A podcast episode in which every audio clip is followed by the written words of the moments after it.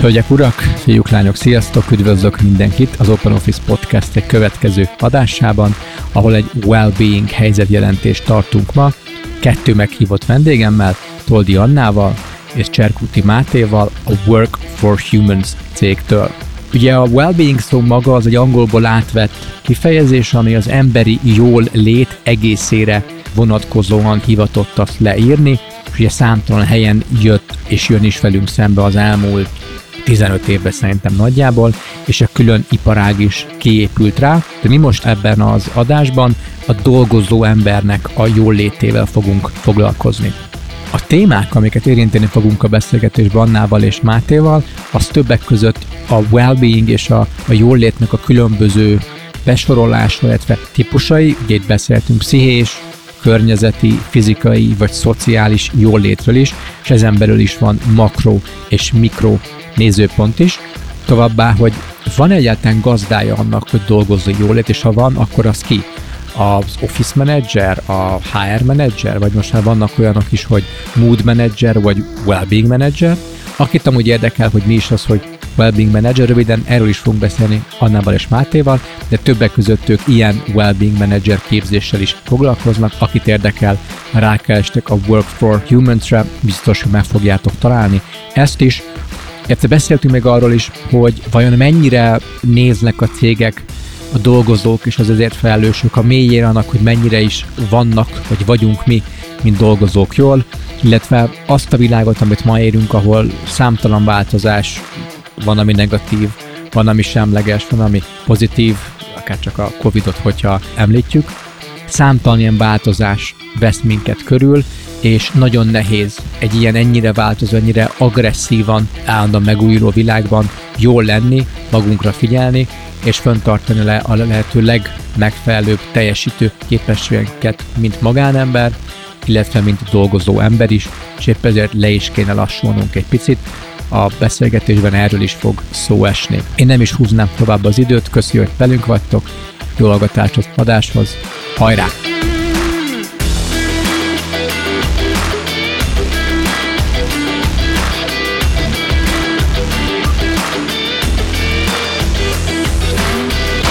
Anna, Máté, sziasztok! Üdv itt nálunk, Anna, te most a másodjára jársz itt nálunk, Mátének ez az első szereplésed köszi, hogy itt vagytok. A, a mai témánk, ahogy a kb. egy órás bemelegítő beszélgetésünkben most a felvétel előtt megfogalmaztuk, az az, hogy a well-beingről kéne beszéljünk. És nekem ez egy a téma maga tetszik, és tök jó, de valahol fogalmam nincs, hogy most ma, 2022. február 1-ét írunk, mi az, amit el lehet mondani a well-beingre, hogy a well-being az egy pont-pont-pont. Mert annyira már velünk van egy jó pár éve ez a szó, mindenki már hallotta, mindenki olvasott egy cikket, mindenki látott már egy könyvet, vagy tévéműsort, vagy podcastadást, de valahogy nem vagyok benne biztos, hogy mit is tudok mondani valakinek, hogy a well-being az az, hogy. Ha ezt el tudnátok mondani most hallgatóknak, hogy szerintek akik ugye well-being-gel foglalkoztok minden nap, mi az, hogy well-being? Sziasztok, meg hát nagyon örülünk, hogy újra itt beszélgethetünk erről a témáról. Remélem ez a beszélgetés azt is mutatja amúgy, hogy egyre több mindenkit érdekel ez a téma.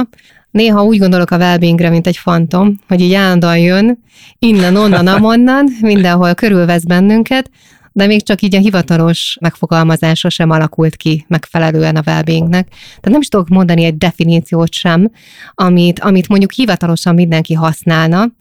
A legtöbben egyébként a pszichés well értik a well alatt, de a jelen korban egyébként egyre kiterjedtebbé válik a fogalom, és hát ha azt is mondhatjuk egyébként, hogy magából az egészség kifejezésből indult ki, és ha már csak arra gondolunk, hogy egészség, hogy az egészségnek is számtalan eleme van, amiből aztán összeáll egy olyan egész, amit mi egészségnek, állapotnak, folyamatnak tudunk amúgy definiálni.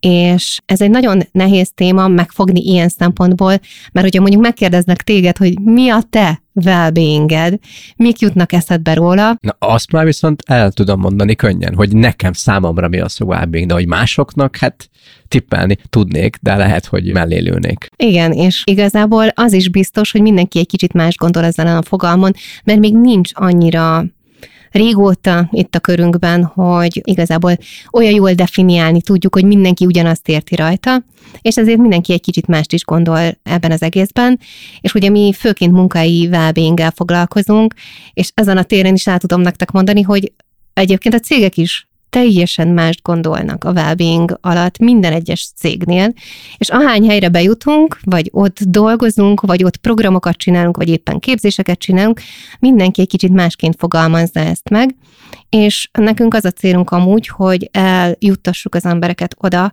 hogy megismerjük az well a szélesebb körét és a területeit, mert a mi gondolkodásunk szerint ebben benne van egyébként a munkakörnyezet, és az abból adódó mindenféle hozzájárulás az egészségünkhöz, ebbe benne van a pszichés jól az, hogy pszichésen egészségesnek érezzük magunkat, és jól vagyunk, ebbe benne van a fizikai jólét, a fizikai well és benne van amúgy a szociális jólét is. És hogyha csak ezt az elég széles kört átnézed, hogy mennyi minden van ebbe benne, akkor azt is látod, hogy amúgy az ember is egy nagyon komplex dolog. Hát ez biztos. Mert hogy mindegyik rész, amit most így említettem, hat rá, és igazából ez kihat az egészségére is. És akkor csak gondoljatok abba bele, hogy egy munkahelyen vagytok. Az összes tényező, amit most itt felsoroltam, hat mindenkire, a vezetőkre, a beosztottokra, bárhogy hmm. is fogalmazzuk meg. Mi nem szeretünk így felosztani dolgokat, mi úgy gondoljuk, hogy mindenki munkavállaló, mindenki ottban dolgozik, kollégák együtt, és mindenkire hat minden, ami ebben benne volt. Tehát akkor, ha jól értem, akkor a well az egyenlő az, az emberi egészséggel. Vagy nem?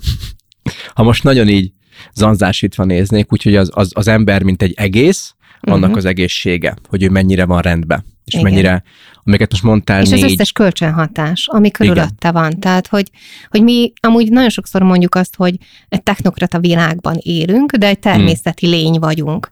És a természetnek a rendje az, ami működik a mi testünkben, ami, mű, ami működik a mi működésünkben és az egészségünkben, és ez is egy nagyon izgalmas téma megvizsgálni, hogy hogy alakítottuk ki mi a munkahelyénket, ezt az új világrendet, a technokrata életet, és az hogy hat erre a természeti lényre, mennyire van összhangba benne, vagy mennyire van diszharmóniában, mert amúgy minden, amit kialakítottunk magunk körül, az az emberi egészségre nagyon keményen hat amúgy, és hát ti is látjátok így a jeleit, ez itt van körülöttünk, látjuk azt, hogy éppen ebben a pandémiában is mi történt velünk, milyen az immunitásunk, hogy reagálunk egy, egy ilyen eseményre, Igen. És, és ez mind egyben hat egyébként egy egyérre. És talán pont a Covid pandémia következtébe került talán most még jobban előtérbe. A cégek, döntéshozók, meg talán az átlagembernek az életébe is az amúgy, hogy én jól vagyok-e, jól vagyunk-e, mentálisan a dolgozók így a helyükön vannak-e, és szerintem azért, mert hogy nagyon régóta az első olyan a világon szinte mindenkit érintő esemény volt, vagy van, ez, ez a, a pandémia, amikor mindenki kicsit együtt tud érezni a másikkal. Mindenki elvesztett valamit, és bár más más emberek vagyunk, ugye más dolgokhoz, mások a körülményeink, mások az adottságaink, és a többi, és a többi, de valahol mindenki megérti most, hogy a másik valahol min ismerte, tehát ez, szerintem ez, ez volt egy olyan kulcs ahhoz, hogy az a téma, hogy well-being, olyan szintre el tudja jutni, hogy olyan cégek vannak, mint például ti is, akik pont ezzel foglalkoztak, hogy egy szervezetbe a munkahelyen, hogyan lehetnének jól vagy jobban az emberek, ha a kicsit tudnátok mesélni arról, hogy mivel foglalkoztok. Még az előző gondolathoz visszatérve, amit mondtál, hogy szerintem ez egy nagyon jó lehetőség lehet arra, hogy meg is nézzük azt, hogy milyen igényei is vannak az embereknek, és mivel ez egy új helyzet, ezért ez változást igényel, tehát most még jobban előtérbe kerülhet a well-being, hogyha most pontosan megtervezzük azokat a folyamatokat, vagy megismerjük az emberi működést, ami nagyon komplex, és ez alapján tervezzük újra a munkaköröket, a munkafolyamatokat, akkor ennek egy nagyon nagy pozitív hatása lehet, és felgyorsíthatja azokat a folyamatokat, amik amúgy sokkal lassabban mentek volna végbe. Mm. És akkor amivel foglalkoztok, ha azt elmondanátok. A munkavédelem és a HR foglalkozik mondjuk egy nagy cégnél avval, hogy az emberek hogy vannak, és a munkaerőt, mint erőforrást próbálják úgy kezelni, hogy a lehető legjobb eredmények jöjjenek ki belőle. Mm. Az, hogy megvan-e a tudás ezekben a csapatokban ahhoz, hogy értsék is azt, hogy az embernek egyébként mire van szüksége, ez nagyon változó. Van olyan cég, ahol vannak ilyen emberek, és vannak olyan cégek, ahol nincs meg ez a szaktudás, hogy tudják azt, hogy a folyamataik mögött amúgy az ember hogy működik. És azok a folyamatok, amiket ők benne a cégben változtatnak, csinálnak, vagy éppen újakat szeretnének kidolgozni. És arra gondolsz, az... hogy maga a munka, amit csinálnak, tehát a uh-huh. konkrét napi munka. Igen, az hogy hat majd az emberre, ezt már jó lenne amúgy előre megtervezni. A legtöbben amúgy futunk a problémák után. Létrehozunk valamit, valamilyen keretrendszert, vagy legyen most ez például a hibrid munkavégzés, mert ez Igen. egyébként is most sok mindenki előtt ott van, és megtervezünk kereteket. Mondjuk azt, hogy a meetingeknek max 50 perceseknek kell lenni, mert látjuk, hogy meeting túltengés van, és már meeting fáradtság van, és ez hat az emberekre, és ezért korlátozunk valamit. Ez egy keret. Magyarán hoznak egy olyan szabályt, hogy látva az, hogy milyen nehéz most, és hogy egy meeting túltengés van, hozunk egy szabályt, hogy max. 50 perc lehet egy meeting, és ezt az egész cégbe be is vezetik. Igen. Lehet így is kezdeni a dolgokat, de elég sok minden lesz, ami aztán utána problémában föl fog jönni. Uh-huh. Mi például azokon a munkahelyeken, csak hogy egy példát is hozzunk, hogy hogy működünk, megvizsgáljuk azt, hogy mondjuk hibridet szeretnénk létrehozni, mert az új munkavégzési forma a jelen pandémiás helyzet miatt ez lesz, uh-huh. akkor megnézzük azt, hogy hogy lehet ezt az emberre a lehető legjobban kialakítani úgy, hogy a lehető legkevesebb kockázatot alakítsunk ki a munkavégzés folyamatában az ember számára. Tehát, hogy minél uh-huh. kevesebb kockázat érje az ember egészségét, a jólétét, mert ez amúgy befolyásolja majd a teljesítményét. Tehát mi egy kicsit megfordítjuk, hogy nem először a kereteket szabjuk meg, hanem megnézzük, hogy lesznek bizonyos keretek, például azt tudjuk mondani, hogy lesznek betegségek, lesznek hiányzások, ezeket be kell valahogy pótolni. Ez elkerülhetetlen, igen. Igen. Lesz olyan, hogy kettő nap lesz mondjuk otthoni munkavégzés, három, bent a cégnél. Tehát lesznek ilyen keretek, de majd csak akkor alakítjuk ki az egész rendszert önmagában, hogy hogy fogjuk működtetni, és akkor ismertetjük meg az emberekkel, hogyha megnéztük, hogy ez egyébként mondjuk már a prompt szituban, ami mondjuk a, hmm. aki kényszerített home office, milyen változásokat és milyen problémákat okozott. És innen fogunk tovább lépni a hibridbe például, mert onnan már egy csomó adatunk volt, rendkívül sok mindent elemeztük, tudjuk, hogy hogy működik az ember, és utána építjük ki a hibridnek a rendszerét, mert akkor már az embert belekalkuláljuk az egész rendszerbe, még akkor is, hogyha van pár olyan elem a keretben, aminek ott kell, hogy legyen, mert máshogy amúgy nem tudjuk most megoldani. Ha jól értem, akkor kvázi ti azt a filozófiát próbáljátok képviselni, sőt, ahogy hallom, ezt is képviselitek, hogy az ember a munkában, tehát a, a munkavállaló az egy nagyon fontos erőforrás nyilván, amit ha most így kimondtam, nekem is egyértelmű, aki most hallgat, neki is egyértelmű lesz, de nagyon sokszor tud ez elveszni egy cégbe, és a folyamatok, a maga a munka fontosabb lesz, mint az ember, aki végzi, és az embernek vagy nekünk, mint embereknek kell alakulnunk a munkánkhoz, és ti abba tudtok segíteni, hogy először azt megvizsgáljátok, felméritek, hogy az ember most, ahogy a munka zajlik, vagy a, amilyen a munkavégzés hogy van, mennyire van jól, és ha még van is egy olyan cél, hogy amúgy mondjuk hibridra akar átállni a cég, mint ahogy ti is mondtátok, hogy részben otthon vannak az emberek, részben pedig bejárnak, vagy valamilyen harmadik út, akkor először azt megértse a cég, hogy ahogy most működtök jelenleg, ott mennyire vannak jól az emberek, és hol van kockázat, lehetőség, veszély, erőség, gyengeség, stb. Igen. Tehát például ezer dolgot tudunk a kikényszerített home office-ból, tehát tudjuk azt, hogy például fizikai szinten a legtöbb embernek fejfájása volt, derékfájdalmai voltak.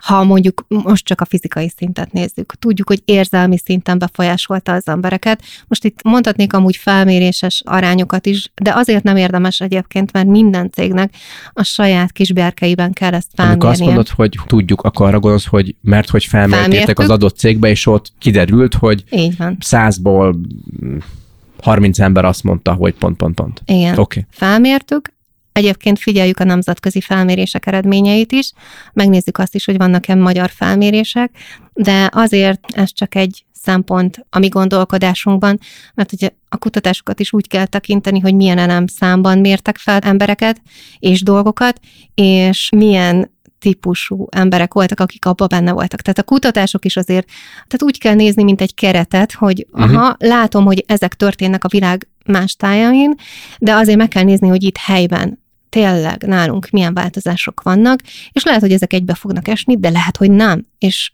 és ne essünk bele abba a csapdába, hogy másokat nézzünk, miközben magunkra vonatkoztatunk. Pedig mert... sokan pontosan ezt csinálják. Tudom. Magánember is, és cégek meg szerintem főleg. Tudom, de ezt muszáj ezt a gondolkodást amúgy megfordítani, mert nem biztos, hogy az vonatkozik rám, mint egy IT startupra, ahol amúgy már eleve a kultúra teljesen máshogy alakult ki, és lehet, hogy másként álltak át a hibridre, mint mondjuk egy nagyobb lombhám szervezet, aki teljesen más kulturális viszonyokból építi ki például a hibridet. És az biztos, hogy két különböző eredményt fogunk felhozni. Hmm. Mert már a kultúra is, tehát ez, ez is nagyon érdekes, hogy, hogy milyen felhatalmazó, megengedő kultúrát hozunk létre egy cégnél, ez például befolyásolja a fizikai egészséget, ez például befolyásolja a pszichés egészséget, és akkor már más alapszintről indulunk, amikor belemegyünk egy pandémiás plusz megterheltségbe. Tehát ezért nagyon fontos az, hogy egyébként mi a kis mikrokultúránkban milyen kultúrát hoztunk létre, az hogy hat az emberekre, hogy hat az ő egészségükre, mert amikor egészségről beszélünk, akkor nyilván benne lesz a, a pszichés dolog is, meg benne lesz a fizikális is. Ezek húzzák egymást. Nem lehet amúgy külön választani. Azt mondjuk, hogy hibrid, és mondjuk ilyen lesz a munkaszervezés, akkor ne, nehogy elfelejtsük, hogy amúgy ez pszichésen is kihat majd az emberekre, és fizikálisan is, mert hogyha mondjuk otthon van valaki három napot, és mondjuk budapesti kislakásban lakik, akkor csak hmm. abba gondoljatok bele, hogy mennyi lesz a lépésszáma. Ezt egy telefonnal simán fel tudjátok mérni, és megnézni azt, hogy hoppá, mennyi csökkent most a lépésszámunk, csak avval, hogy, hogy nem otthon vagyunk. Igen, mert amúgy, amikor ben voltunk az irodába, business unitunkkal találkoztunk, jöttünk, mentünk, lementünk. vagy akár Igen. csak a parkolóból fölesétáltunk. És ilyeneket is át kell például nekünk már gondolnunk, hogy például mi tudjuk azt, hogy a mozgás az egy alapfeltétele az életnek és az egészségnek. De ha ez a dolog elkezd beszűkölni, akkor az húz minden mást magával, tehát ez azt jelenti, hogy abban az esetben, ha mi beszűkítjük a mozgását az embernek, tehát a fizikai teljesítményét, az be fogja szűkíteni a szellemi teljesítményét is. Hmm. És mi mégis túl akarjuk pörgetni a szellemi tevékenységet, a kognitív tevékenységet a munkahelyen, de azért nem fogjuk tudni, mert hogy beszűkült egy nagyon erős Limitálva funkció, az ember ami attól, limitálja azt is. Nem igen. Tud. igen, és szerintem ez egy nagyon jó beavatkozási pont lehet a cégek részéről, hogy segítsék a munkavállalókat abban, hogy felmérjék tényleg azt mindenkinél, akár egyénileg, akár egy nagyobb felmérést csinálni, hogy éppen hogyan változott meg a fizikai aktivitás. Mert lehet, hogy az egyén magától nem veszi észre, hogy mennyivel kevesebbet lépett, mert nem annyira tudatos, hogy erre figyeljen.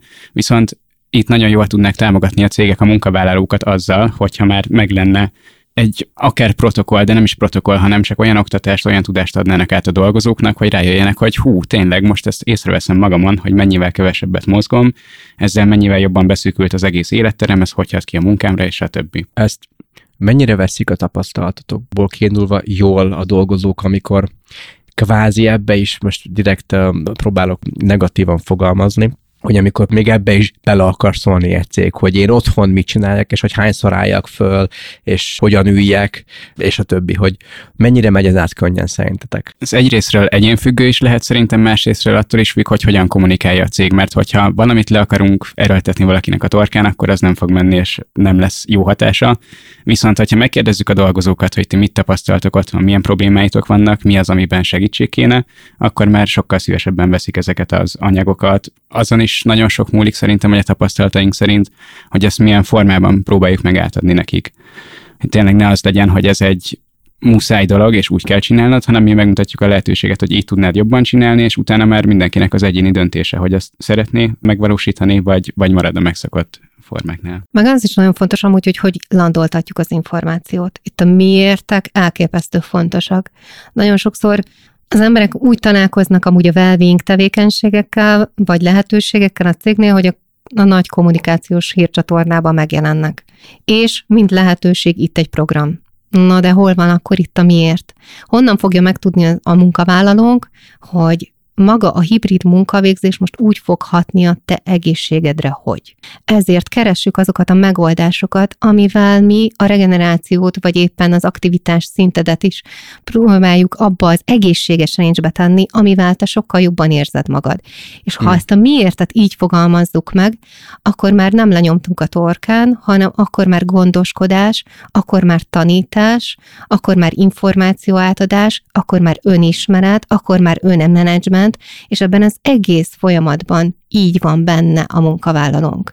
Akkor már nem csak azon gondolkodunk, hogy a mi cégünk szempontjából milyen céljaink vannak, hogy szeretnénk azt a teljesítmény limitet elérni, amit magunk elé kitűztük, hanem felhatalmazzuk az embereket, megtanítjuk arra őket, hogy hogy működnek amúgy az adott munkafeltételek között, és már kapnak olyan eszközöket, amit az önmenedzsmentbe be tudnak amúgy építeni, és saját magukat tudják amúgy támogatni, és avval egészségesebb szokásokat felvenni.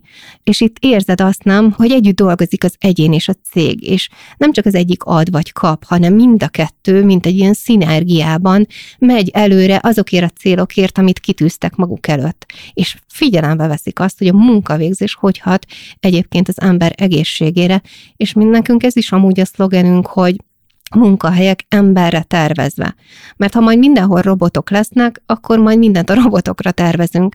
De amíg emberek vannak a munkahelyeken, és belőlük szeretnénk elérni azt a teljesítményt, amit mi szeretnénk, mm. vagy azt a közös feladatot, azt a közös célt, addig az emberekkel együtt kell főzni ezt a levest, és nem lehet őket kihagyni. És ők ebben az egészségükben vannak benne, a well együtt vannak benne, és ha ezt a szempontot most ebben a különleges helyzetben, amikor nagyon mindent, az egész környezetünk arra céloz rá, hogy itt az egészséggel igenis vannak problémák, és ebben igenis benne vannak egyébként a munkahelyek, mert az aktív emberek, akik munkahelyen élnek és dolgoznak, azoknak az egészségére komoly ráhatással van amúgy a munkahely. Ezt nem lehet megkerülni, ezt a kérdéskört.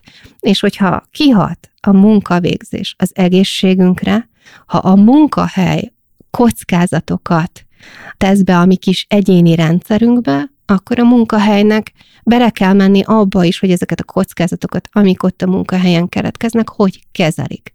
És ha ezt az egész kört így végignézed, akkor gyönyörűen épül egy well alapozott váltvezetési módszertan, aminek rendkívül sok eleme van, és sok együttműködő szakember is van ebben a csapatban, és ha ezt így képzeled el, hogy ilyen cégek vannak, már pedig vannak, akkor el tudod képzelni, hogy milyen teljesítmény különbségek lesznek, milyen érzelmi különbségek lesznek, milyen csapat együttműködésbeli minőségi különbségek lesznek azokban a cégekben, ahol képesek ezt ilyen szuperul összefogni, azokhoz a cégekhez képest, ahol az ember még nem annyira fontos.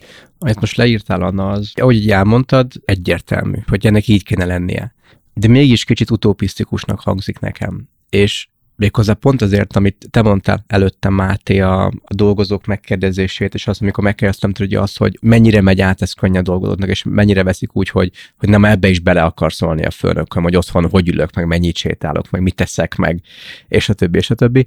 És Említetted, hogy Tofik, hogy hogy te voltál, hogy hogyan van tálalva az üzenet, hogyan van kommunikálva, vissza van-e kérdezve, és itt egy, egy gondolat eszembe jutott még hozzá az, hogy nagyon sok cégnél látom azt a hibát, ami egyúttal egy tök jó első lépés, hogy megkérdezik. Akár saját erőforrásban, tehát ők a valamelyik osztály akkor most csinál egy kérdőívet, egy interjúsorozatot, workshopot, bárhogy információt kérnek a dolgozóktól, azzal kapcsolatban, hogy hogyan vagytok. Ugye most a pandémia után szerintem, vagy közben, előtt, alatt, szinte minden cégben volt egy ilyen Covid-dal kapcsolatos kérdőív, mire van otthon szükséged, hogy vagy, vagy vagy az, hogy ír le, hogy mikor mit csináltál, mennyit dolgoztál, ami egy kontrollnak tűnhet a dolgozók oldal, hogy na már ezt is írnom kell, na már ezt is megkezdik, hát semmi közük hozzá, az a szép magyar virtus, hogy sejbe se szóljanak bele, és hogy ha maga ez a szándék jó is, de utána mit kezdenek azzal az,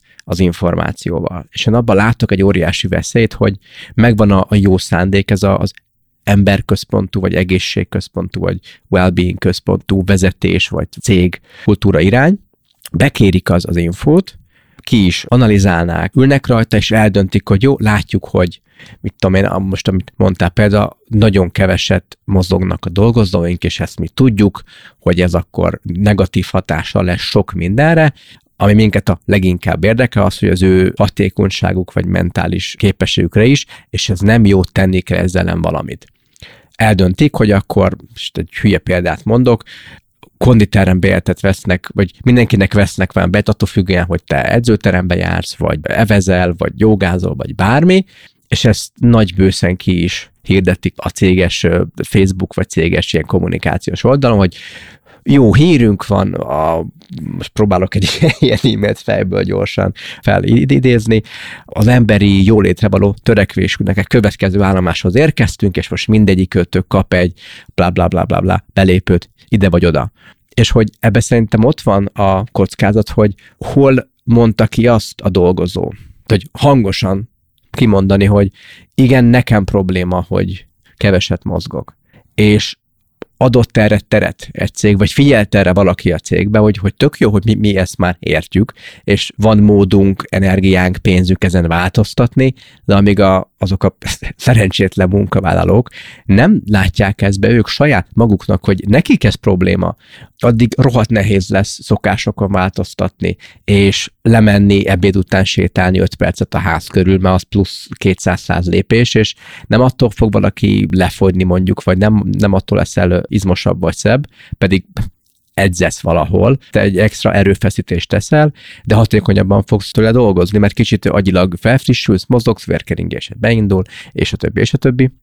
De hogy amíg nincs erre tér adva, hogy akár fölépítve kimondatják a dolgozókkal, hogy ezeket az eredményeket láttuk a felmérésből, mennyire látjátok ezeket igaznak, vagy jogosnak rátok, és hogy ti mit szeretnétek most csinálni, vagy tenni, vagy változtatni, akkor ez nagyon könnyen el tud bukni, és egy nagyon jó szándékú, nagyon jó helyről jövő, akár nagyon drága is, de egy elpocsékolt lehetőség lesz, pedig ha kívülről, vagy ha ezt elő kéne adni ennek a cégvezetőnek egy konferencián mondjuk, hogy ti milyen well-beingre, vagy well-beinget segítő dolgokat csináltok, ő ezt betenné, hogy bérlet, fölmértük, meghívtuk, izé, azt láttuk, eltettük, hogy, de vajon ez lecsapódik el a magánemberen? De szerintem ez rettentő nehéz, pont kommunikáció oldalról és állandó bevonás oldalról. Hát van egy gyors tanács, hogy csak azt sosem érjük fel, hogy mire van szükségetek, vagy mik az igényeitek, mert itt aztán fog jönni minden. Tehát, hogy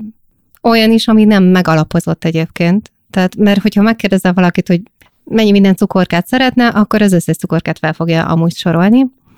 És ugye azért mi egészségmagatartás modellek alapján dolgozunk.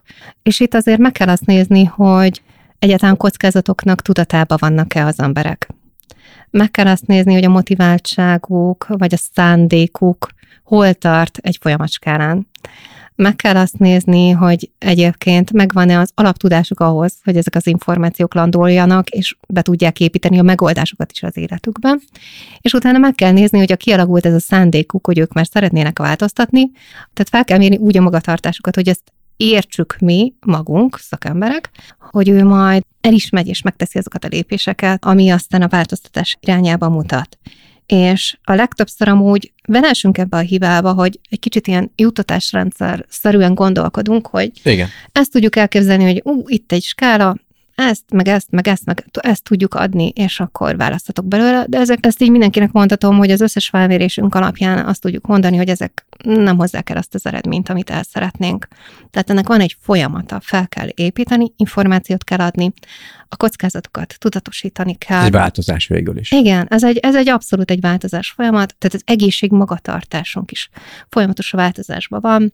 Ebben benne van az is, hogy eddig mit adtunk, hogy kommunikáltunk, hogyha egy kicsit belementünk ilyen cukorkásabb jellegű juttatásokba, akkor ott megint csak kell egy olyan fajta tudati, gondolati változtatás így az embereknél, amit el kell érnünk. És, és ugye az a legnagyobb bajunk, hogy sok mindent szeretnénk, elképesztő sok minden van a cégeknél, amit gyorsan, gyorsan változtatni kell, de az mm. ember nem tud ilyen gyorsan változni, és ezért kell amúgy jóval előrébb gondolkodni, hogy oké, hibridet szeretnénk, de azt ne holnaptól szeressük, mert hogy, mert hogy odáig el kell juttatni az embereket.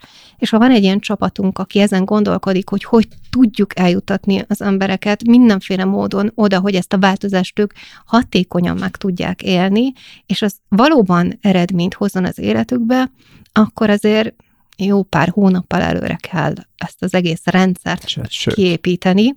Hát csak most ugye, ha azt nézzük, hogy jött ez a prompt situ, amikor Hmm. éppen bele kell állnunk, akkor azért ezekben a helyzetekben muszáj lelassulnunk. Tehát muszáj lelassulnunk és jobban átgondolni a cselekvésünket, mert nagyon sok helyen látjuk amúgy azt, hogy ahol nagyon gyors megoldásokat hoztak, például így a, az emberi egészséget, magatartást célozva, lehet, hogy több problémát generáltak egyébként maguknak, mint megoldást De hoztak. tudsz mondani példát esetleg, hogy mi az, amikor túl sok aktivitást csináltak, és rossz lett a vége? Nyilván nevek nélkül. Persze, szerintem a legaktuálisabb, ami szerintem a legtöbb cégnél ott van, 50 perces lesz a meeting max. Na de, Erre ezt már mondtad igen. korábban is. Ez mit fog okozni? Nem is tudom, honnan kezdjem ezt a problémát, mert ennek elképesztő sok probléma gyökere van egyébként.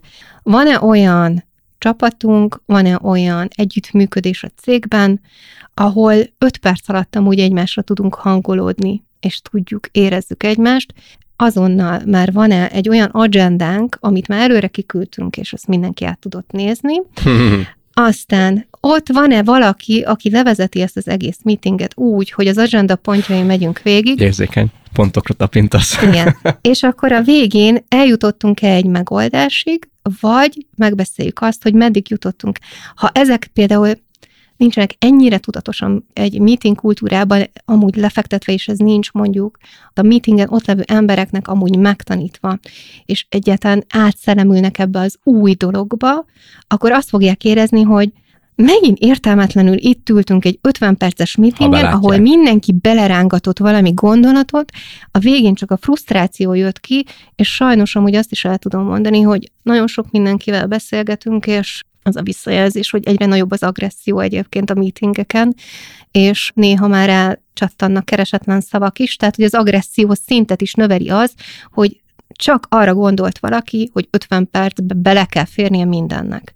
És ez olyan frusztráltságot is kihozhat az emberekből, amikor már a viselkedés fölötti kontrollunk is elkezd amúgy megrodjanni, és akkor kimondunk olyat is, amit hmm. utána, úristen, már hogy úgy fog eszkalálódni, hogy nagyon nehéz lesz megint csak ezt a görgetett probléma, a halmazt Aha. aztán uh, hely, helyrehozni.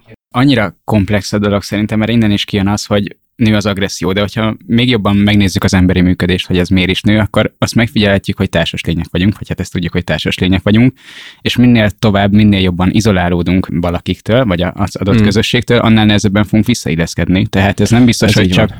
maga a meeting kultúra megváltoztatását igényli, hanem az egész közösségi kultúrát is változtatnunk kell ahhoz, hogy, hogy ez is jól tudjon működni. És látod, itt is egy keret mögött millió emberi tényező, amit mondjuk így a wellbeingben nézhetünk, az összes területén is végignézhetnénk. Igen, most mondja, amit mondtál például, ez tök jó volt már, hogy ez pont az, hogy egy 50 perces meetingben, hogy följött, mint probléma, hogy túl sok a meeting, túl hosszak, uh-huh. az emberek bele-belefadnak a meetingbe. Egy tök jogos ötlet, legyen max 50 perces meeting, hogy akkor még legyen időd a másikba megérkezni, elmenni Biobreak. mosdóra, inni egy vizet, vagy kávét, vagy valamit enni, stb. stb. Ez egy tök jó ötlet. De amikor ez mint egy tüneti jelleggel próbálunk egy nagyon komplex problémát orvosolni, ami már, ahogy te mondtad, ott kezdődik, hogy van-e bármilyen meeting kultúra egy cégben, hogy van-e mindig egy host, aki Uh-huh. moderálja, vagy aki vezeti a meetinget, van-e agenda.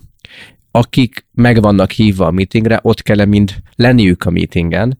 Ha valaki ott van, és belátja, a, ha, ha van agenda, és belátja, amikor az agendát föl, fölolvassák, hogy ja, amúgy én ez most nem, nem fog tudni hozzászólni, inkább ki is megyek, akkor az ilyen ember az szól le, hogy srácok, akkor én inkább elmegyek, mert szerintem ez most nem tudnék hozzászólni, időmet töltöm hatékonyabban, minden jót, sziasztok a többiek hogyan fognak erre reagálni, hogy hát, hát, hát de meg volt hívva, de hát itt van a, a hát de ő is itt van, hát de ő, nélkül akkor nem, nem lehet meetingelni.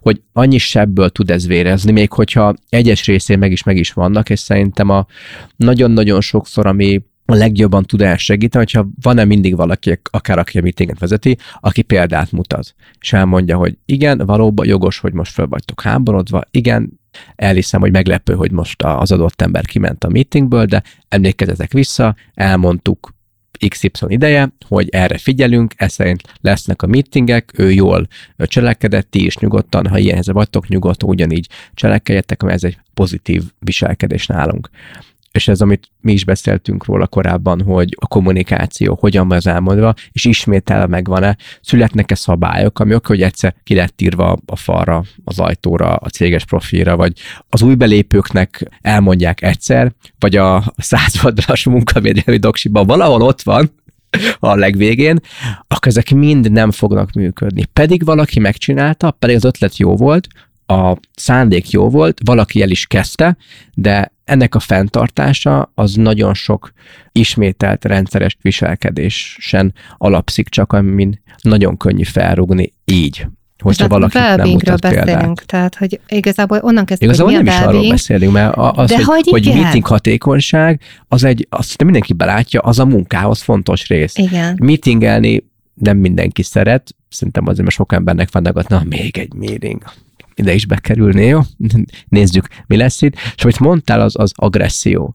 Meglepető szintén, és így vissza, visszagondoltam, és mondjuk csak a múlt heti leginkább online meetingekre, ahol jelen voltam, és szinte mindenhol, ha nem is agresszió volt, de, de félelmet éreztem mindenkibe.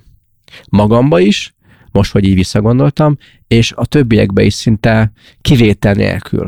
És próbáltam egy ilyen összehangolódni, vagy, vagy megérteni, de annyira kibújtak mindig ez alól, hogy mert akkor értem vissza akartak térni a tágyra, amiről szól a meeting, aztán megint elkezdtek másról beszélni, mikor elmondták volna, hogy miért feszültek, mitől félnek, miért nem jó az, amiről beszélünk, miért akarja máshol csinálni, akkor megint visszatér. Tehát, hogy így, így mint egy ilyen vizes hal mindig így malkos fogni, és így csúszik ki a kezedből, ez elképesztően nehéz. És ugye, tehát még a legelején megbeszéltük azt, hogy milyen területekben gondolkodunk mi, és ugye itt a meeting kultúránál Ez a négy ugye az volt, hogy a Igen. pszichés, Körny- környezet, fizikai, szociális. Igen. Igen. És ugye itt a meeting kultúránál már megerőzi a szociális well-being, és az addig kialakított szociális kultúra a céget. Tehát, hogyha abban a csapatodban, abban a kis mikrokultúrában, az egész cégben, mint nagyobb e- egységben, amúgy van egy pszichológiai biztonság, egy felhatalmazó légkör van, egy olyan helyen vagy, ahol biztonságban és bizonyosságban érzed magad, ahol bizalom van az emberek között, ott el tudod képzelni, hogy mennyire másként működik amúgy egy ilyen meeting, mint ahol előtte nagyon hivatalos utakon és kommunikációs formákon keresztül beszélgettünk egymással. Már itt az emberi faktort látod, hogy miért is fontos azon gondolkodni, akár egy, egy szakembergárdával, hogyha itt valamit eltoltunk régen, vagy, vagy nem tudtuk agilisan, vagy egy kicsit időszerűen átalakítani a régi működési formát, az most nagyon kijött a pandémia alatt, az most nagyon fáj, az most nagyon sok problémát okoz egyébként. Hogyha jól tudtunk ebben a folyamatban haladni, észrevettük a jeleket, és pozitív kommunikációs lég, vagy kom- kommunikatív Mm. mm. légkört hoztunk létre, ha a bizalmat meg tudtuk a csapatokban erősíteni, ha olyan vezetőket tudtunk kinevelni, vagy kijelölni, akik egyébként ezt a bizalmi légkört is meg tudják teremteni a csapataikban, akkor tök jól végig tudtunk ezen az egészen menni. Ha egy csomó minden nem, nem tudtunk foglalkozni, ha az értékeket csak szűk csapatoknak adtuk át, Mm. és nem az egész cégre vonatkoztatva Mm. próbáltuk az értékeket képviseltetni, a tudást átadni, az informálást megcsinálni, akkor most nagyon-nagyon sok sebből vérzik egyébként így a cégünk, vagy a cégünknek a működése. És volt is egy nemrég egy olyan beszélgetésem, ahol annyira érdekes, hogy amikor egy vezetővel beszélgettünk, és amikor azt érzed egyébként, hogy elképesztő sok sebből vérzik egy céges működés, ami még kívülről nem is látszik, mert hogy amúgy kívülről, ha megnézzük az employer branding, mindig csodálatos. Erős, igen. De belülről azért, amikor megismeri az ember, nagyon sok seb is előjön, és hogyha már annyi probléma van, akkor beszűkül az embernek a figyelme. Akkor beszűkül az embernek a koncentrációja a problémákra, és akkor már csak azt látjuk, és pont erről szólt egyébként a beszélgetésünk, csak azt látjuk, hogy azt valahogy, valahogy a működést meg kell oldani, hogy működjünk, működjünk, de hogy most az emberekre nem tudunk koncentrálni, és a well nem tudunk koncentrálni, mert a működés már olyan mértékben zavart szenved, hogy nem tudjuk, hogy lesz a másnap, ezt amúgy az employer brandingbe sose látjuk, természetesen ez mindig csak benti probléma, de amikor eljut valaki ehhez a beszűkült állapothoz, akkor például nem veszi észre, hogy mennyire sokat tudna hozni ezen a probléma helyzeten egy, egy SWAT csapat, bocsánat, hogy mm. ilyen helyzetbe hozom ezt így elő, de hogy értem, hogy te most nem tudsz erre koncentrálni, de az emberi készségeket, meg az képességeket, meg az emberi wellbeinget most kezdjük el nagyon komolyan felgöngyöríteni és megsegíteni, mert te most egy ilyen bekoncentrált, furcsa állapotba vagy, és most csak a, a működésre tudsz koncentrálni, de ha most nem figyelsz egyébként az emberi oldalra, akkor tényleg ez úgy át fog billenni abba a probléma görgetekbe, hogy már nem tudom, hogy hogy lehet megoldani. És nagyon sokszor mondják ezt nekünk, hogy hú, van egy csomó probléma, valahogy oldjuk meg, van rá fél év, és azt a sok Az mindent, sok azt a sok mindent, amit eddig felgörgetett egy cég, mondjuk, és ez lehet amúgy csak egy rossz folyamat, ami három éven keresztül folyik, azt mindenki higgye, hogy emberi léptékekbe is, képességekbe is, készségekbe és értékekbe gondolkodva, és kultúraváltásba gondolkodva, ezt nem lehet egy év alatt sem megoldani. Tehát ehhez majdnem még egyszer ugyanannyi idő kell, de akkor mindenkinek bele kell állnia, és akkor át kell lényegülnünk. Ha valahol bántottuk az embereket, és bizalmatlanok voltunk velük szembe, és most lehet, hogy furcsa hangzik, hogy ezt a problémát hozom előre, de én nagyon sok ilyet hallok, még akkor is, hogyha azt gondoljuk, hogy jó a légkör, sokszor fölülről, de ha alulról megnézzük, azért nem mindig olyan jó a légkör, akkor, akkor itt egy, egy pszichológiai biztonságot kell építeni ennek a légkörét fel kell húzni, és ezt muszáj fölülről elindítani, és muszáj mindenkit bevonni, nem lehet csak kis csapatba dolgozni, akkor ez, ha pszichológiai biztonságot akarunk építeni, hogy mindenki úgy érezhesse, hogy én megmerek nyilatkozni, hogy mindenki úgy érezhesse, hogy elmondhatja a problémákat, hogy a csendeseket is meghallgatják, és nem csak a hmm. hangosakat. Ha ezt, ha ezt fel akarom építeni ennek a, az egész komplex rendszerét, abba igenis most bele kell állni, mert mert, nagyon nagy veszteséget fog elérni az a cég egyébként az emberi teljesítmények által, ha ebben a krízis helyzetben ezt nem ismeri egyébként fel. Amiről most meséltél, Anna, nekem a, a mikromakró szó uh-huh. jutott eszembe először, hogy nagyon sok helyen van egy-egy vezető, aki fel tudja, vagy fel tud építeni ezt a bizalmi kultúrát, ezt a bevonással, ezt a nagyon emberközpontú, aki, amiről most ti is beszéltek, ezt a komplexitást érti, és neki a mindennapos viselkedésében, mint vezető, vagy mint menedzser, vagy mint bármilyen szinten dolgozó ember, erre figyel, mert érti, hogy ha az emberek nincsenek jól, ha az emberek agresszívak, ha fáradtak, vagy bármi egyéb negatív jelét adják annak, hogy ők nincsenek jól, ő azonnal ezt látja, és bekapcsol a fejébe az, hogy bármit is akarunk a munkába most itt elérni, nem fog menni, ma az emberek nincsenek jól,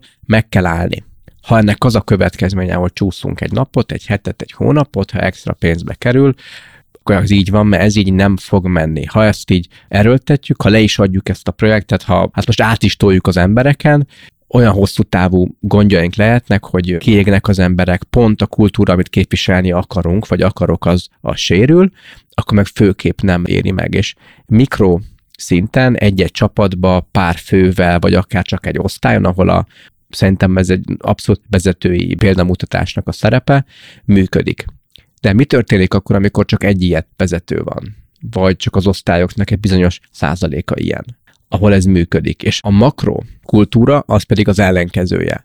És szerintem ez egy gyakori probléma, de emberi kapcsolatokban is, ez, tehát, hogy nyilván a világ nem tökéletes sajnos, és mindig lesznek és vannak olyanok, és voltak is olyanok, akik bár papíron beleillenek abba a kultúrába, amit én, mint egyén, vagy a szervezet, vagy aki behívja azt az embert képvisel, és hogy a felszínre jönne az, hogy aki belépett ebbe a, a közegbe, ő nem felel meg. Hogyan válik meg tőle a szervezet, vagy hogyan próbálja átformálni, vagy hogyan szólnak neki, hogy emlékszel, elmondtuk, hogy ez itt fontos, és mi ezt szerint működünk, azt látjuk, hogy ez neked most még nem megy. Mi történik ilyenkor, és mikro és, és makro szinten is hogy lehet kezelni ezt a működést. Hogy mindig tudjuk, hogy mi a fontos. Most hívjuk úgy a, az adást emiatt, hogy a, az embereknek a jóléte a legfontosabb, mindig ez a legfontosabb.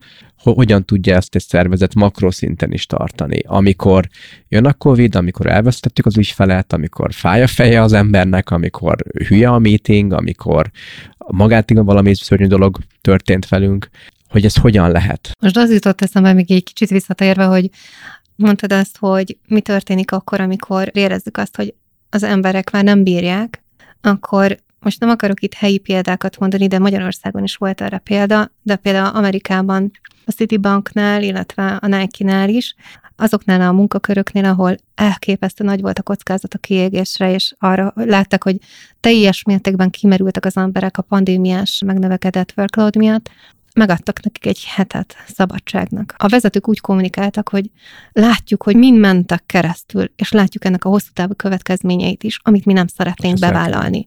És ezt most még a piaci nyomás ellenére is meg fogjuk amúgy tenni, mert hogy veletek dolgozunk, nem és ha ti, ha ti nem vagytok velünk, akkor nem tudjuk ezt megcsinálni, és meglépték ezeket Az a dolgokat. jobban fáj, ha ők Így van. kiégnek, vagy felmondanak, vagy És bármi. Magyarországon is voltak olyan cégek, akik megpróbáltak a regenerációra rátenni így a hangsúlyt, és azt mondani, hogy tudjuk, hogy most egyszerűen mekkora rossz helyzetben vagytok, hogy így, így fogalmazom, Hmm.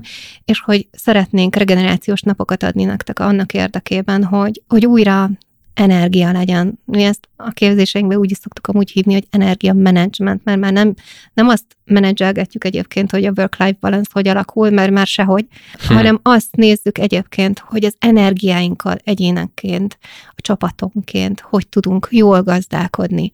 Honnan jön a mi energiánk, és hova megy el, és ebbe hogy avatkozik amúgy bele a munka, és maga az egész munkaszervezet, és igazából, amit így mondtál, hogy ha még vannak mikroszinten jó csapatok, azok, azok nagyon fontosak egyébként, mert ők jól össze tudnak fogni annak érdekében, hogy ők egy ilyen erős kohéziót megélő, bizalomteli kis mikroszintű csapatok legyenek. Lehet ez egy business unit, lehet ez egy business unit fele, Bármekkora, de akkor is mondjuk az ott levő vezetőn, hogyha ez nincs amúgy összhangban a makroszintű kultúrával, nincs összhangban a makroszintű gondolkodással, kommunikációval, vezetői stílussal, akkor ő azért egy nagyon erős ütközőpont lesz az a vezető, aki ezt a kettő különbséget próbálja önmagában menedzselgetni, ott nagyon meg fog nőni az esélye annak, hogy kiég az az ember, hiszen többfajta dolgot kell, hogy önmagában valahogy beégessen és át- konfliktus át- van igen. állandóan. És van amúgy arra tapasztalat, hogy a mikroszinten levő csapatoknál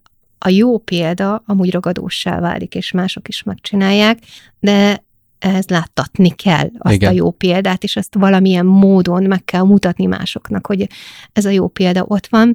Én azt gondolom, hogy ilyen típusú ember vagyok, hogy én, ha még az egész, nem tudom, mivel ellen vagy ellenszélbe is kell mennem, Hm. akkor is mutatom azt, hogy de lehet jobban csinálni, és, és hogyha aztán majd ők ezt nem akarják csinálni, még akkor is a remény hal meg utoljára nálam, tehát hogy még akkor is ezt fogom képviselni, aztán utána majd gondolkodnom kell magamon is vezetőként, hogy ezt meddig viszem el, az én energiamenedzsmentem, ez meddig engedi meg, és itt azért elég tudatosan tudnom kell magamról, hogy milyen élethelyzetben vagyok, hány éves vagyok, milyen életszakaszomban vagyok, mennyi energiát éget el ez bennem. Mm. Nem hiába nőtt meg egyébként a kiégésnek a száma, vagy a, Igen. tehát vannak olyan felmérések, ahol kisebb mintánál Ez egy másik pandémia. 93 százalékban találtak kiégés tüneteket a megkérdezetteknél, van, ahol ez 50 százalék, tehát most így a kérdéves felmérések eredményei elég nagy szórást mutattak, Igen. nyilván attól függően, hogy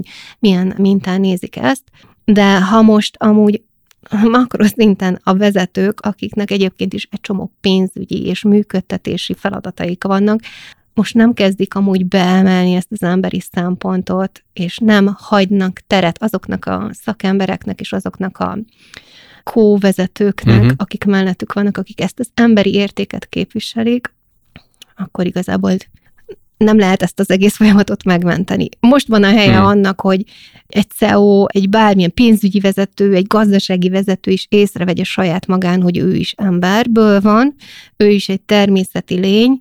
Mi amúgy azt is látjuk, hogy külön kellene abszolút foglalkozni a vezetőkkel, mert hogy a vezetőknél nagyon magas egyébként a kiégés aránya, és nagyon sok mindenki amúgy kórházba kerül a munkahelyéről közvetlen, mert hogy addig tolja, Stressz. és addig nem veszi észre, hogy az ő energia menedzsmentje hol van egyébként, és, és mennyire a kimerülés irányába vitte el, és most van valahol a helye annak, hogy látjuk, hogy hány betegség, hosszú távú betegség alakul ki vezetőknél amiatt, hogy nem figyeltek magukra, és hogyha elkezdenek magukra is figyelni, és látunk ilyen nagyon jó példákat is, ahol az ügyvezető elképesztő sportos életet él, és, és tudja azt, hogy neki is végesek az energiaforrásai, és látja magában is az embert és az emberi értékeket, ő amúgy ezt végig tudja reflektálni az egész szervezeten, és ott, ott mindenki követi ebben, és példaképként áll elől, tehát, hogy szerintem ezt így lehet csinálni. Vagy nagyon erős alulról.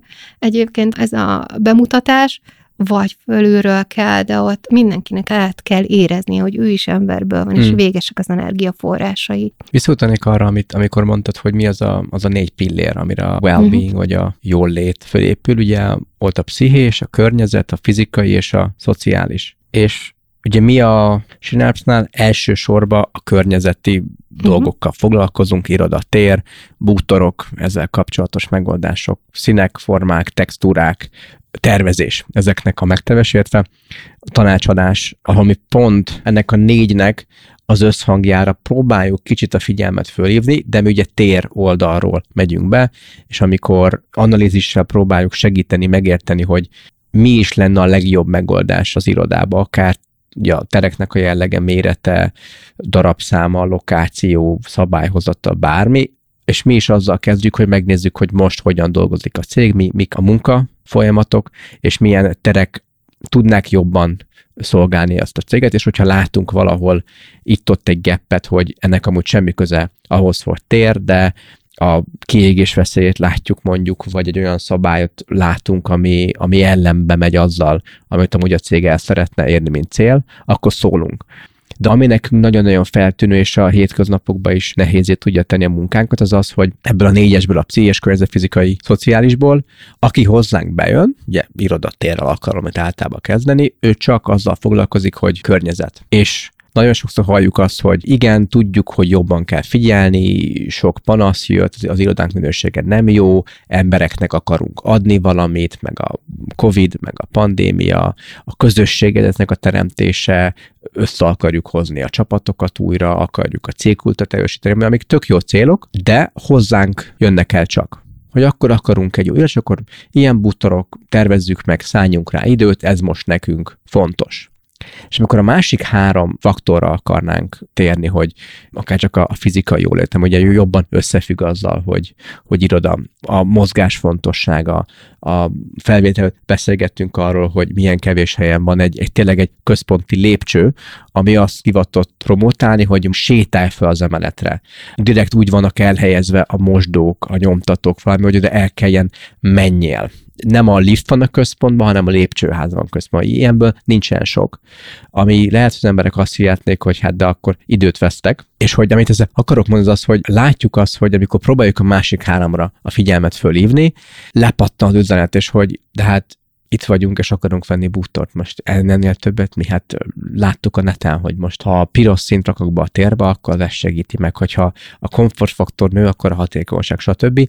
És én azt látom, hogy az már a magyar piacon egy átlag vezető vagy döntéshozó, vagy egy átlag embernek, felnőtt embernek átment, hogy a fizikai környezet, ami körülvesz, azt tud negatívan, meg pozitívan is befolyásolni, inkább menjenek arra, hogy pozitívan befolyásolja őket. De a másik hárommal, a pszichés, a fizikai és a szociális, meg azt a választ kapjuk, hogy fú, hát, hát ezt ők nem is ér. Hát meg igen, igen, hát értik ők, de most el nincs idő, meg de most csak ez fér bele, meg de a Covid, meg de ez és hogy én most úgy látom, hogy nektek elképesztő nehéz lehet az én tapasztalatommal kiindulva a másik hármat is képviselni, és hogy ezt egyszerre képviselni, és ennek a balanszát megpróbálni eladni, vagy, vagy, vagy átadni a cégeknek. Jól gondolom, hogy ez nehéz. Nem egy egyszerű feladat, de szerintem nagyon fontos az, hogy összekössük ezeket a különböző pontokat, amiket most említettél, mert egy olyan rendszer vagyunk, ami minden összefügg mindennel, és úgy működünk, és említetted ezt a környezeti példát, viszont ott meg lehet említeni például azt is, hogyha ennek a tudásban birtokában lenne mindenki, hogy ahhoz, hogy az agyunk jól működjön, ahhoz mozognunk hmm. kell, erre számos kutatás van, ha sokkal jobban működik az agyunk, amikor mozgunk, akkor ezzel már össze lehet kötni azt is, hogy nem csak a környezet fontos, hanem a mozgás is fontos, és abból meg utána következik az, hogy jobban is fogunk tudni teljesíteni. Hát szerintem nagyon fontos itt is, amit beszéltünk így a wellbeingről, hogy mennyire komplex, hogy a különböző embereknek különböző programokat kell nyújtanunk. Tehát másmilyen felkészítést kell adnunk egy vezetőnek, hogy ő tudja, hogy ezt miért is csinálja, lássa azt, hogy neki ebből milyen előnye származik, a dolgozóknak milyen előnye származik ebből, és így másokkal nagyobb a valószínűsége annak, hogy hamarabb fog tudni változtatni rajta. Meg azt, hogy mennyire nehéz a dolgunk, azt megoldjuk, mert, hogy, mert ez mindig is nehéz volt. Tehát, hogy mindig is nehéz volt a biznisz életbe behozni az emberi tényezőket. A soft dolgokat. Igen. Igen. De mi tudjuk már, hogy ezt hogyan és miért érdemes csinálni, és azt hiszem ezt így, akikkel együtt dolgozunk, ők ezt értik is, és tudják is. És mindig is challengerek voltunk, tehát, hogy challenge a status quo-t, és most csak egy olyan esetben, amit a Máté is mondott, hogy nálunk már az a gondolkodásmódunk, hogyha szellemi munka végző munkahely vagy, knowledge workerek vannak mm. nálad, irodai munkát adsz, akkor ha tényleg ebbe az irányba szeretnél elmenni, akkor be kell építeni a mozgást a munkavégzésbe. Ugye, amit te is mondtál, hogy nem mindig onnan kezdjük, hogy fú, akkor az embereknek adunk egy kártyát, és menjen el mozogni, mert amúgy nem megy el. Ezt az egész folyamatot fel kell építeni, de a munkakörnyezet az első pont. És ha én a munka szervezésbe bele tudom ezt rakni, mert ha azt mondom, hogy flexibilis munkát adok, hogy rugalmas munkáltató vagyok, akkor férjen bele az is, hogy amúgy az emberek elmennek mozogni.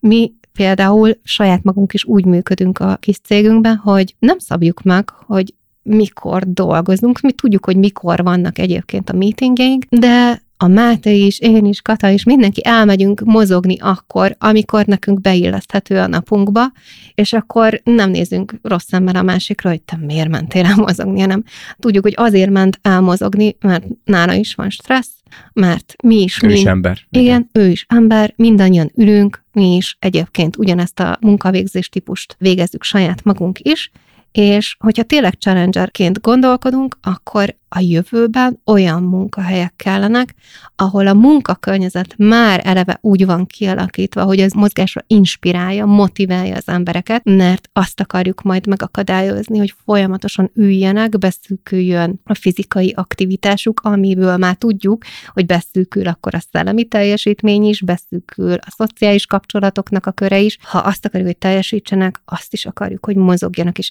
egészségesek legyenek, és akkor már a munkakörnyezettel úgy kezdjük, hogy az mozgásra inspiráló legyen. Mm. És ott már beletervezzük, és van is ilyen példánk egyébként jelenleg is, hogy ott már a tervezésnél abszolút a wellbeing szempontok vannak ott, és már a wellbeing szempontokat felhasználva a munka végzés típusára adunk megoldásokat. Úgy érted, hogy az építészeti tervezés. Így van. Aha. És a belső építészet. Uh-huh. Úgyhogy igazából, ha a jövőben nézünk, és egyre jobban egyébként mi magunk a technológia által beszűkítjük a komfortzónánkat, mert már nem olyan tevékenységeket találunk ki, amiben az ember egész lehet, mert hogy az egészben benne lenne egyébként a mozgás is.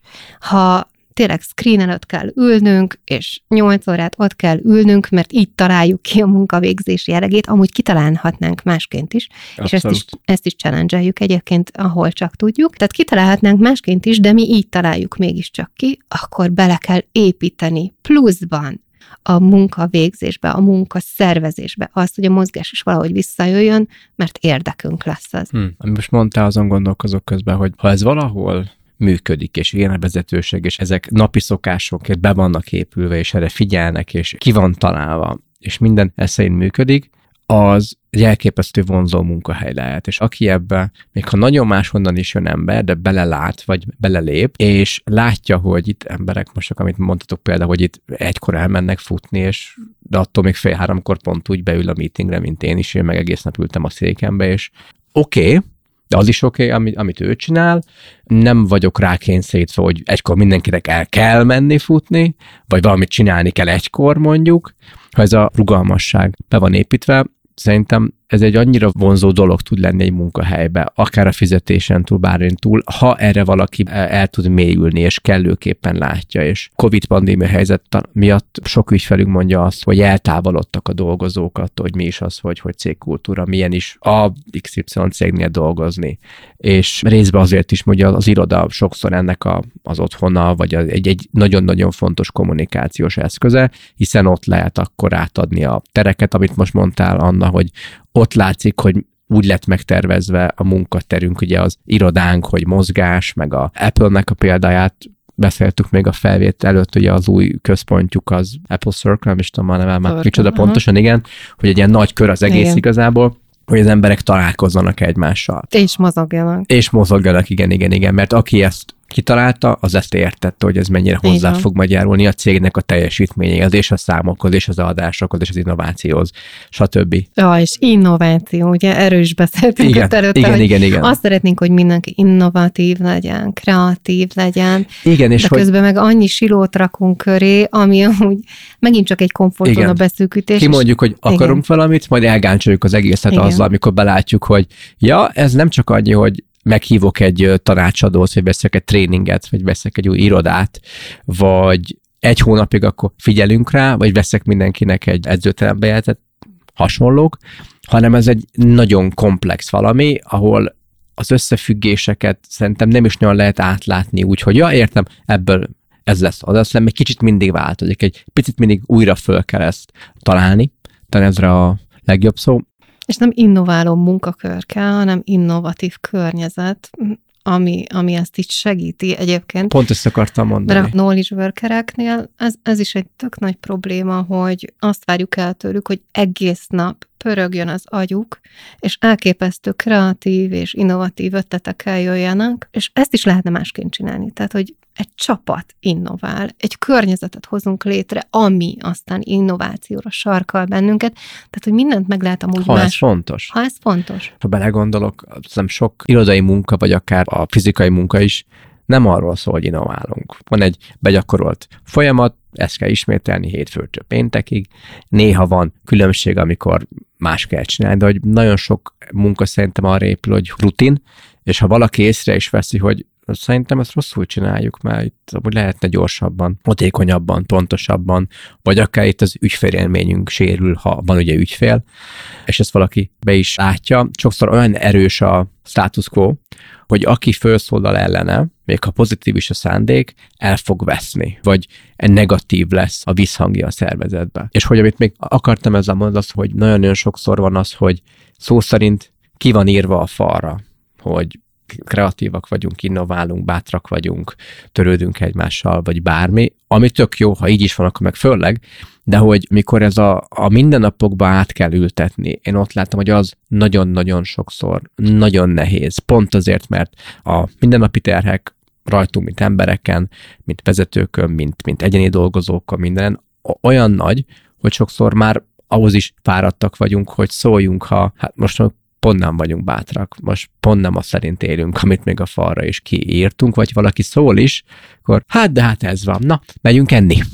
És akkor az egész föl hogy hát de ez van mindenhol, és hogy ez természetes. Aj, mi nem az Apple vagyunk, meg a Google, meg az IT startup, meg nem tudom, hasonlók, hogy nem tudom, ez egy magyar dolog, bár szerintem nem, hogy ha látjuk is, hogy hop-hop, most valamit rosszul csinálunk, meg nem ezt beszéltük meg, akár csak egy meetingen a, szabályokat illetően, akkor így hagyja, á, de hát most mit csináljunk, hát mi csak a Anna Máté és a Gábor vagyunk, hát most ebben a nagy gépezetben, hmm, na inkább menjünk enni, vagy na, térjünk vissza a tárgyra, és az egész így lappang, vagy megszűnik így, és tovább mehet a, a negatív viselkedés. Hogy elfogadtuk, hogy hát ez nem fog változni. Visszareflektálva arra a vezetői példamutatásra, Ugye, hogyha egy elefántcsontornyot építünk köré, a, a pozíción köré és az ja. imidzsön köré, akkor igazából nem lesz, ami ezt áttörje, és nem lesz olyan kapcsolat, amivel igazából jól tudnánk működni, és a kohéziót tudnánk építeni.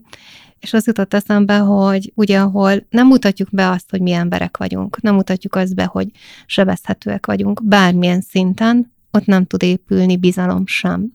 És azok, akik hallgatnak bennünket, azoknak azt mondanám, hogy nálunk sincsen amúgy a bölcsek köve, csak arra próbálunk fókuszálni, hogy tudjuk mi az, hogy emberi, tudjuk mi az, hogy ember, tudjuk, hogy működik az ember, és ez, ez mindegy, egy innováció egyébként minden egyes cégnél, mindenki, akik ezen az úton elindultak, próbálkoznak, kísérleteznek, gyakorolnak, és próbálják ezt a szempontot minél erősebbé és erősebbé tenni a szervezetükbe annak érdekében, hogy szuper eredmények jöhessenek létre, hogy egy, egy igazi emberi munkahely jöhessen létre és olyan emberi értékek jelenhessenek meg, ami akár így a well területein is látod. Senki ne érezze úgy, hogy nincs az a jó időpont a most, hogy elkezdjük ezt, mert hogy már hmm. mások előre szaladtak.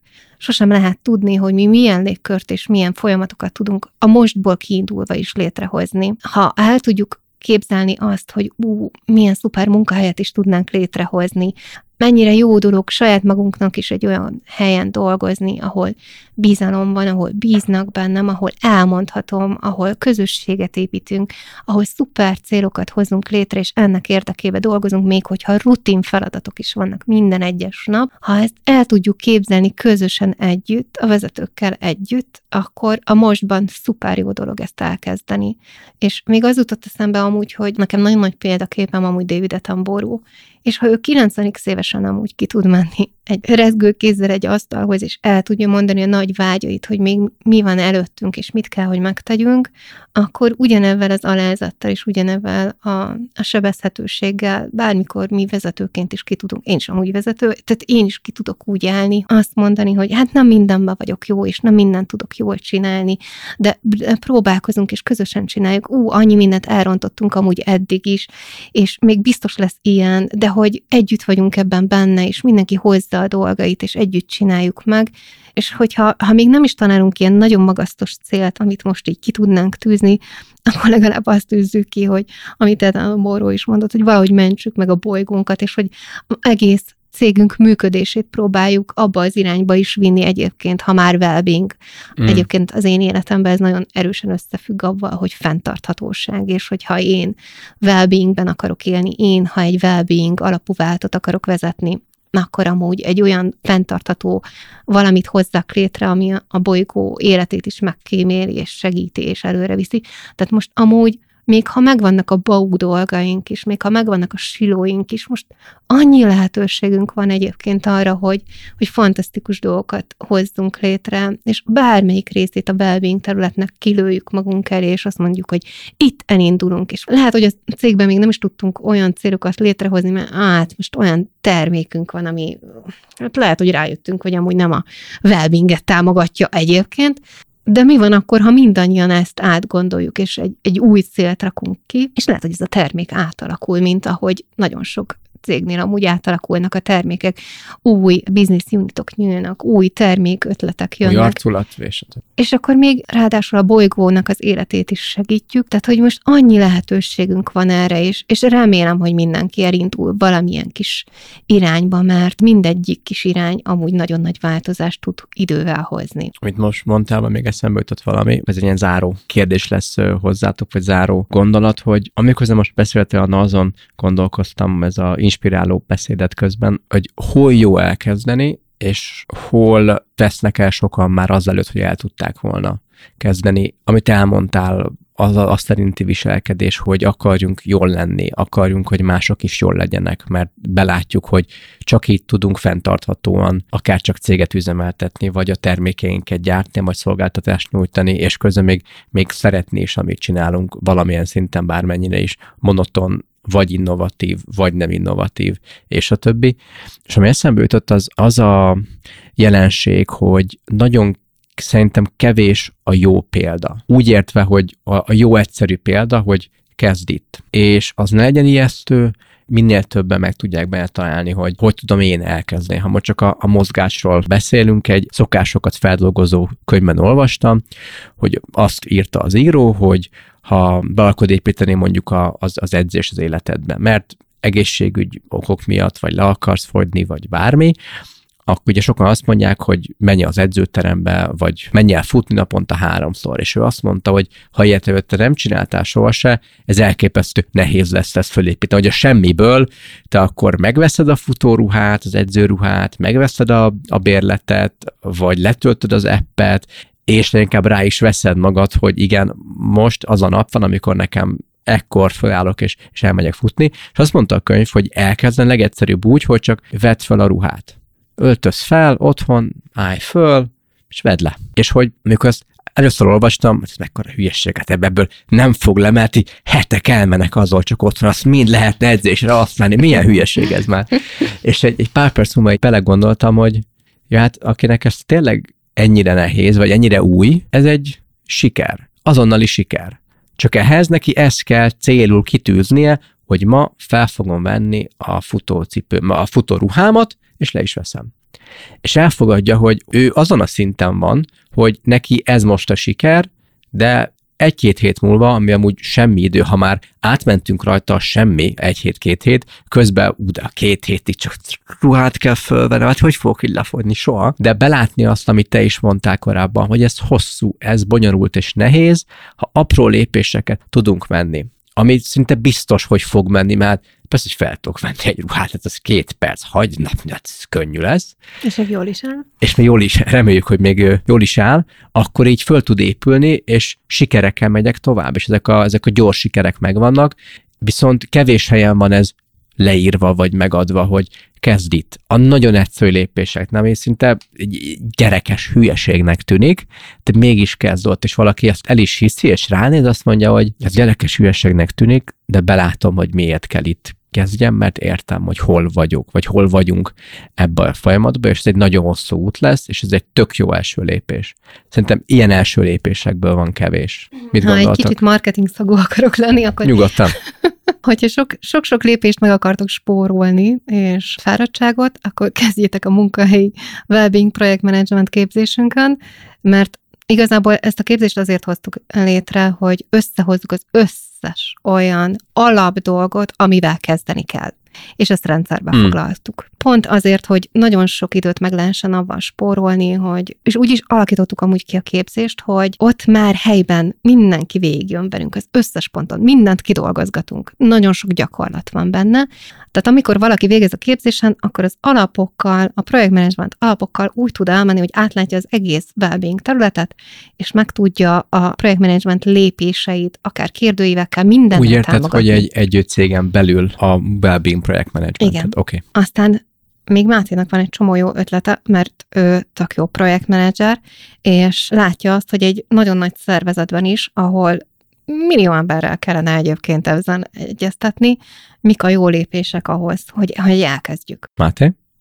Mik a jó első lépések? Hát szerintem az mindenképpen fontos, hogy kialakítsunk egy jó csapatot elsőként, aki ezzel foglalkozni szeretne. A well-being témakörrel. Uh-huh. Igen.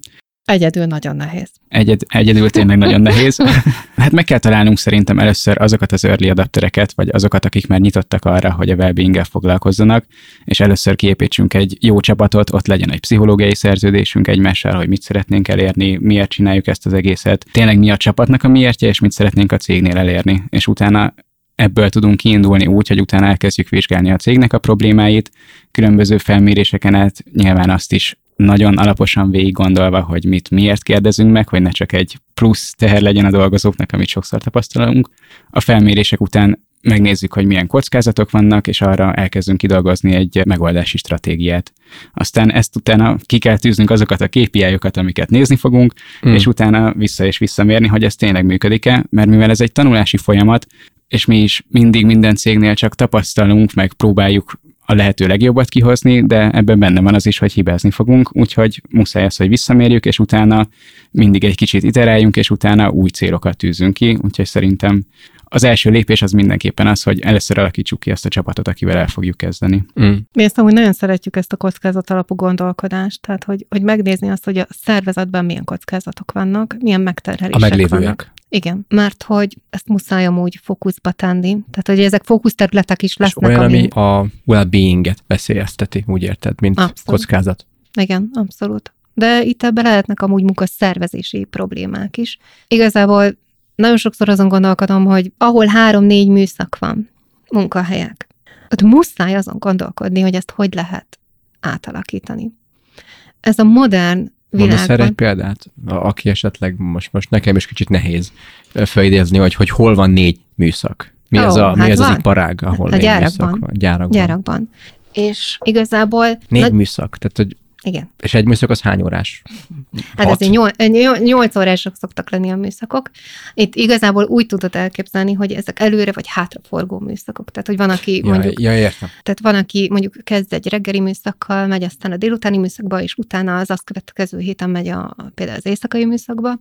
És erre már vannak egyébként példák, tehát hogy már kisebb cégek erősen versenyeznek a nagy cégekkel avval, hogy ők már más műszakrendet biztosítanak, vagy két műszakban, vagy egy műszakban dolgoztatják az embereket. És azért is ez egy ilyen fixa ideám, mert amúgy a, a váltott három műszakos során az egyik legrosszabb, így minden egyes ember egészségére vonatkoztatva mindent felborít az emberben, a biológiai óráját, a hormonrendszerét, még a cukorfogyasztását Igen, és a cukor abszolút. feldolgozását is a szervezetnek, az alvásciklust, mindent, Hogyha mindig máskor dolgozunk, úgy Igen. érted? Mindent, és ilyen alapokból is ki kell indulni, tehát hogy rá kell nézni újra friss szemmel egyébként a, a szervezetünkre, mert az agyunk egyébként úgy működik, hogy amit eddig csináltunk, ami, ami bau, ami állandóan ott van, azt így megszok, és már nem is challenge azt, hanem mindig az újat keresi. És nagyon könnyen belemegyünk abba, hogy, hogy akkor automatizálunk, jönnek a robotok, stb. És annyira olyan az ember viselkedése, hogy ebben nagyon szeret így energiákat beletenni elképesztő nagy mennyiségben, de amikor azért így megvizsgáljuk, hogy na jó, most egy csomó mindent ebbe a technokrata gondolkodással átnéztünk és robotizálunk és segítünk, miért is csináljuk ezt? Azért, mert ugye vannak olyan munkakörök, amit egyébként ki akarunk váltani, mert az emberek ott eléggé megsindik az egészségük szempontjából, vagy azért, mert hogy hú, ezek most nagyon izgalmas dolgok, és tök jó lenne egy ilyet kialakítani, de Hmm. aztán utána megint meg kell nézni, hogy mondjuk egy robothoz, egy robotrendszerhez, egy folyamathoz, hogy csatlakozik majd az ember. Avval gazdagabb lesz az ő tevékenysége, emberre szabottabb lesz az ő tevékenysége, vagy a robot kiszolgálója lesz például egyébként az ember, ahol megint csak egy ilyen nagyon szimplifikált munkakört hozunk neki létre. Hm. Tehát most több dolgot hoztam ide, Igen. de hogy, hogy azért mondom ezt, mert hogy ennek is az az alapja, hogy mindig vizsgáljuk meg, hogy az embernek mik az emberi tulajdonságai, mi az egészsége, és utána nézzük azt is meg, hogy amit létre akarunk hozni, akár ipar 4.0-ba változtatásokat szeretnénk tenni, akár egy irodai munkakörnyezetben változtatni szeretnénk, mindig legyen ott a szempont, mint ahogy ugye egyes menedzsment asztaloknál kiúznak egy céget, és oda nem ül senki, mert az az ügyfél, és akkor ő is ott ül köztünk, igen. és, és őt is átgondoljuk, akár lehetne, hogy egy, egy skeletont oda teszünk, és az ott az ember, Van, ahol szó szerint ez így van, amúgy. De hát És hogy- tök hogy jó. azt is mindig a átgondoljuk. és átgondoljuk, hogy ú, most az a folyamat, amit ki akartunk dolgozni, abban hol van az ember, és hogy benne van az ember egészsége. Tehát, hogy ez is lehet amúgy egy gondolatmenet, és bárhol el lehet egyébként kezdeni, visszatérve Mm. a kérdésedre, bárhol, csak legyen egy olyan csapat, aki azért érti azt, hogy mit csinál, és megpróbál folyamatosan projektmenedzsment eszközöket behozni amúgy ebbe az egész wellbeingbe, és, és kiterjeszteni ezt a szervezetre, hogy mindenkihez eljusson, és ne csak egy szűk csapathoz. Akkor kultúrát váltunk, akkor kultúrát fejlesztünk, akkor, akkor értékrendet növelünk. Aki ebbe segítséget akar kérni, az hogyan tud veletek kapcsolatba lépni, aki most kedvet kapott, vagy úgy látja, hogy ez a megoldás, és veletek szeretné ezt elkezdeni, hol lehet titeket elérni a legkönnyebben. Hát a legkönnyebben a workforhumans.com weboldalon, meglátjátok így az elérhetőségeinket, de ott vagyunk a social media felületeken is, tehát ott is Ugyanez a névvel. ugyanebben a névvel Work for Humans rá tudtok keresni, és el tudtok bennünket érni, és nagyon szívesen állunk mindenkinek a segítségére. Szuper. Anna, Máté, köszi, hogy itt voltatok. Sziasztok! Köszönjük, Gábor! Köszi, Sziasztok! sziasztok!